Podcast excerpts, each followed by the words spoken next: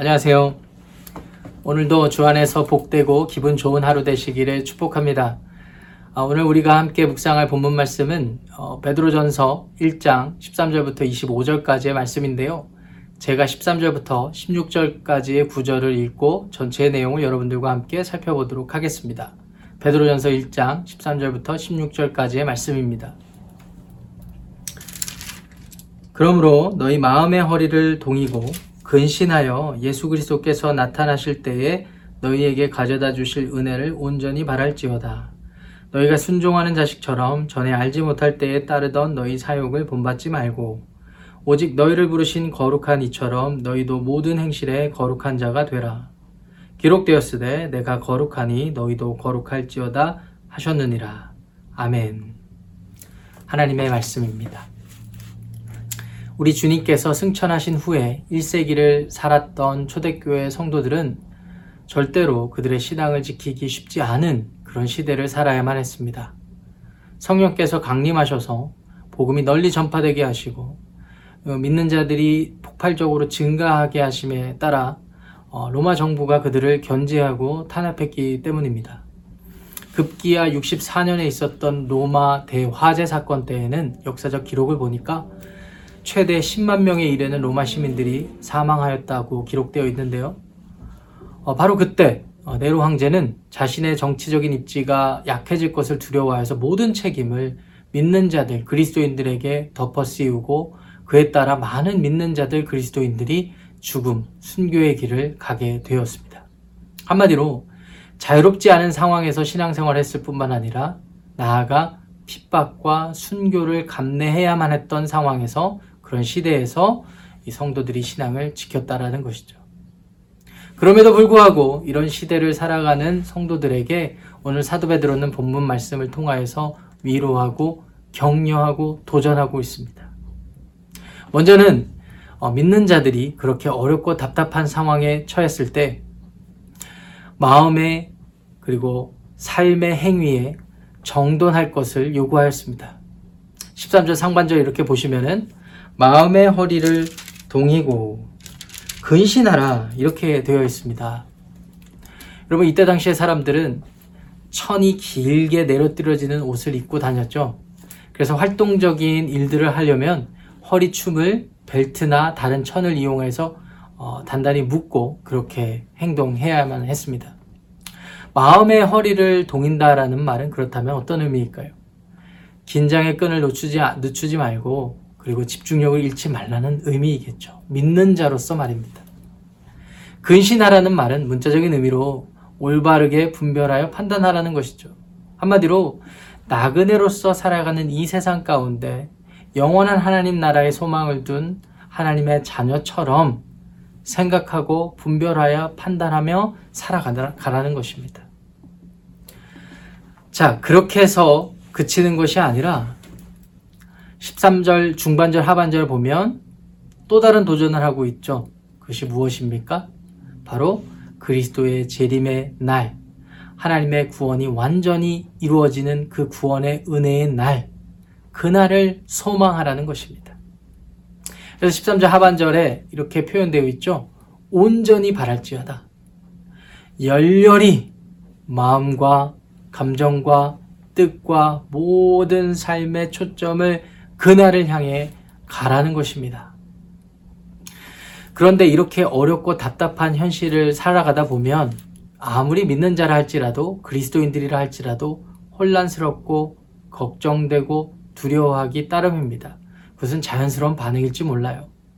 그런데 문제는 그러한 혼란함과 걱정과 두려움을 간직한 나머지 오히려 하나님 나라를 소망하지 않고 반대로 하나님에 대한 믿음을 어, 잃어버리거나 하나님에 대한 의심을 품고 그리고 하나님을 믿는 그것에 대한 회의를 갖는 것일 것입니다. 한마디로 이런 것입니다. 내가 이렇게 어렵고 힘든 상황 가운데 하나님을 예배하는 것이 무슨 의미인가? 하나님의 말씀을 붙잡고 소망하는 것이 나에게 어떤 유익인가? 나아가 내 현실의 삶을 돌아보니 아무런 변화가 이루어지지 않고 계속해서 고생의 길을 걸어야만 하는데 이것이 나에게 어떠한 유익이 있단 말인가? 라는 회의를 가질 수 있다라는 것이죠. 그와 같은 것을 우려했듯이 우려한 것처럼 사도 베드로는 오늘 14절 15절에서 또 다음과 같이 도전합니다. 예수, 예수 그리스도를 믿기 전에 따르던 사욕을 쫓지 말고 반대로 순종의 자식처럼 하나님의 자녀로서 거룩하게 살아라 라고 말이죠. 사실은 이러한 도전을 받고 있는 초대교회 성도들은 제가 소개해드렸다시피 녹록치 않은 상황 가운데 이 도전을 진지하게 신중하게 받아들여야만 했습니다.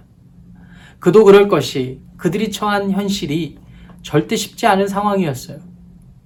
지금 네로 황제의 핍박만 견디면 됐던 것이 아니었습니다. 이어지는 여러 황제들의 더 극심한 핍박과 탄압을 견뎌내야만 했습니다. 도미티안 황제, 트라이아누스 황제와 같은 그런 황제들은 네로 황제보다 더 큰 핍박을 가하기도 했었죠. 뿐만 아니라 이와 같은 위로와 격려와 도전을 하고 있는 사도 베드로마저 십자가에서 순교당하지 않았습니까? 그와 같은 현실을 살아가는 이 성도들에게 이와 같은 메시지는 쉽게 들리지 않았을 것입니다. 그럼에도 불구하고 초대교회 성도들은 사도 베드로의 말을 귀담아 들어야만 했죠. 그리고 그것을 잘 뻔히 잘 알고 있었던 사도 베드로 역시 그것을 알면서도 힘주어 강조하고 있습니다. 그날을 사모하고 거룩한 삶을 살으라고 말이죠. 왜 그랬던 것일까요? 한 가지 중요한 이유가 있습니다. 그것은 그들이 하나님 나라를 유업으로 받은 하나님의 자녀이기 때문입니다. 하나님의 자녀가 된다는 것, 됐다는 것은 구원받았다는 것을 의미하죠. 그 구원은 어떻게 이루어졌습니까? 그 구원은 그들의 주님, 그들의 삶의 주인 예수 그리스도께서 그들을 대신하여 고난당하시고 십자가에서 죽으셨기 때문에 가능했던 일입니다. 그런데 그리스도께서 대신 고난당하시고 죽으셨던 것은 창세 전부터 하나님께서 작정하신 것들이 그 계획하신 것들이 이루어지고 나타낸 바 된 것입니다. 한마디로 하나님께서 구원을 계획하신 결과로 그대로 나타났다는 것이죠. 그런데 더 놀라운 사실이 있습니다. 사도 베드로의 증언에 따르면 그 하나님께서 이미 작정하시고 계획하신 모든 그 구원이 그냥 우연히 이루어진 것이 아니라 하나님께서 작정하신 것이 믿음의 선조들, 우리의 믿음의 선조, 예언자, 선지자들을 통하여서 꾸준히 말씀을 통해 약속되어지고 예언되어졌다라는 것이고 예언됐던 사실에 그치는 것이 아니라 예언되었던 바 그대로 예수 그리스도께서 죽으심으로 성취되었다라는 사실입니다. 그와 같은 과정과 결과가 있었기에 우리는 하나님의 자녀가 된 것을 그로 말미암아 하나님 나라의 나라를 유업으로 받게 되었고 그 나라를 소망하게 되는 존재가 되었다는 사실을 강조하고 있는 것이죠. 그것에 따라 우리의 삶도 다시 재정비되어져야 되고 또 마음과 생각을 어, 정돈하면서 그 나라를 바라보고 그리고 오늘 나그네로 살아가는 이 땅에서 거룩한 삶을 살 수 있다라는 것입니다. 사랑하는 성도 여러분, 어려운 때일수록 우리가 더 주님 사모하고 하나님 나라 사모하고 하나님의 은혜를 간구해야 합니다. 어떤 사람들은 아무것도 보이지 않는 답답한 상황 가운데 하나님을 소망하고 믿는 신앙생활을 하는 우리들에게 현실을 도피하는 그런 어리석은 삶을 산다라고 도전할지도 모르겠습니다. 또 그 같은 도전에 우리도 우리의 마음과 믿음이 흔들릴 때가 있는 것도 사실이죠. 그런데 여러분 분명히 기억하십시오. 우리가 지금 하나님을 소망하고 그리스도의 재림을 소망하는 이 믿음은 불가피하게 주어진 상황 가운데서 현실 도피를 하기 위한 그런 어리석은 마음의 상태가 아니라 우리 가운데 인간의 역사 가운데 우리의 삶 가운데 분명히 확실히 나타난 하나님의 구원의 계획 그것이 성취된 예수 그리스도의 그 구원의 은혜 이것으로부터 얻어진 그런 확신에 따른 것이라는 사실을 기억하시기를 바랍니다. 한마디로 우리가 오늘 하나님을 소망하며 하나님의 은혜를 바라는 것은 실체 없는 것에 근거하는 것이 아니라 말씀을 통하여서 계획되어진 모든 것이 말씀대로 우리의 삶 가운데 역사 가운데 이루어졌다는 사실. 그것이 말씀에 기록되어졌고 그 말씀을 우리가 근거해서 믿고 있다는 사실을 기억하시면서 아무리 어렵고 힘든 상황이라 할지라도 아무리 답답한 상황이라 할지라도 오늘 사도 베드로의 도전처럼 여러분들의 마음의 허리를 동이시고 근신하며 하나님 나라를 소망하고 우리에게 맡겨진 사명의 자리에서 신실하게 성실하게 맡겨진 사명들을 감당하시는 저와 여러분들의 삶이 되시기를 응원하고 축복합니다.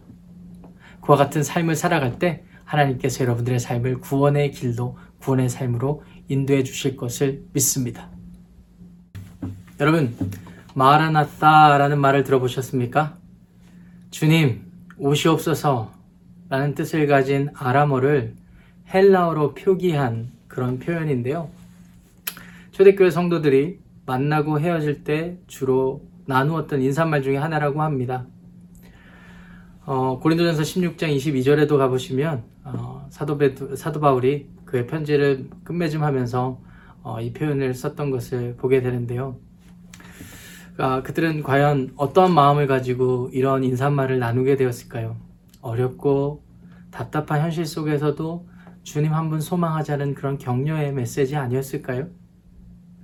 그런데 흥미롭게도 아람어 마라나타 이렇게 표현을 어, 이렇게 어, 표현을 하면 같은 단어인데도 주님께서 이미 오셨습니다라는 의미라고 합니다. 한마디로 주님께서 이미 오셨고 그것을 통해 구원을 얻은 우리 모두가 다시 오실 주님의 날을 기대하고 소망하며 살자는 그런 격려의 말이 아닐까요? 오늘 여러분들과 그와 같은 마음으로 같이 격려하고 위로받고 찬양하면서 하나님께 예배할 수 있었으면 좋겠습니다.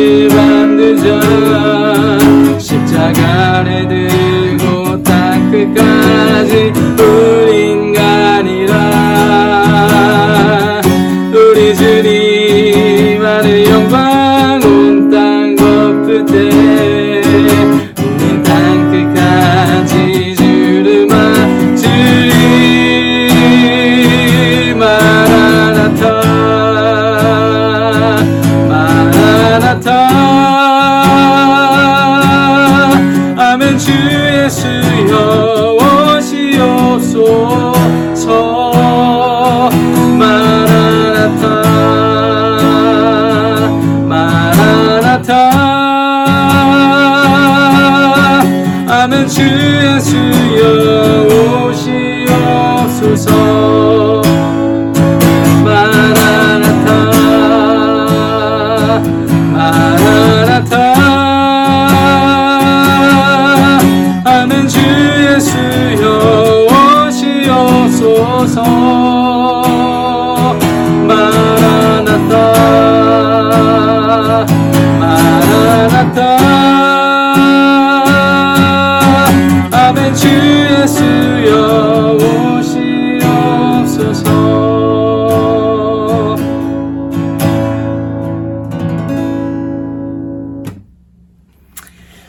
사랑해 주님 감사합니다. 오늘도 말씀을 통하여서 위로받고 소망을 얻습니다. 그렇습니다 아버지 우리의 상황이 어렵고 답답한 상황 가운데서도 우리가 잊지 말아야 할 것은 우리는 하나님 나라를 유업으로 받은 하나님의 거룩한 백성, 하나님의 귀한 자녀라는 사실입니다.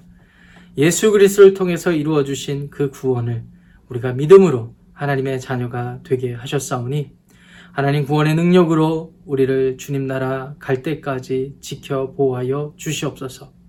어렵고 힘든 가운데서도 각자의 자리에서 사명 잃지 않고 주님을 섬기는 마음으로 모든 것을 행하게 하여 주시옵소서. 오늘 하루를 이끌어 인도해 가실 우리 주 예수님의 이름으로 기도합니다. 아멘.